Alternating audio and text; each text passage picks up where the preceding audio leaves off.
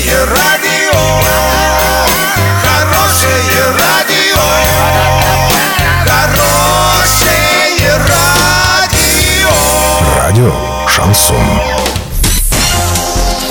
В студии с новостями Екатерина Антоненкова. Здравствуйте. Спонсор выпуска такси ТТ 25 25 25. Минимальная стоимость проезда от 30 рублей. Подача машины за 5 минут. Картина дня за 30 секунд. В Главном управлении дорожного хозяйства прошли обыски. Возбуждено уголовное дело.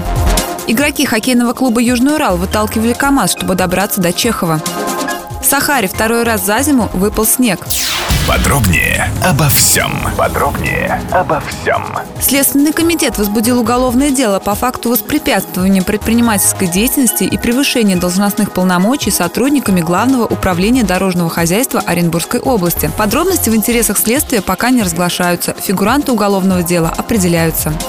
Накануне игрокам хоккейного клуба «Южный Урал» пришлось выталкивать КАМАЗ, который застрял на дороге из-за обильных снегопадов, чтобы добраться до Чехова. И именно там южноуральцы сегодня должны провести свой очередной матч с командой «Звезда». Дорога из московского аэропорта, куда хоккеисты прибыли из Китая, в Чехов оказалась заблокирована застрявшим большегрузом. КАМАЗ не мог подняться в гору, образовалась большая пробка. В итоге вся команда вышла из автобуса на помощь водителю, освободив тем самым трассу и проезд остальным машинам. В пустыне Сахара снова выпал снег. Об этом сообщает Daily Express. Это уже второй снегопад в наступившем году. Оба раза природное явление наблюдалось на северо-западе Алжира.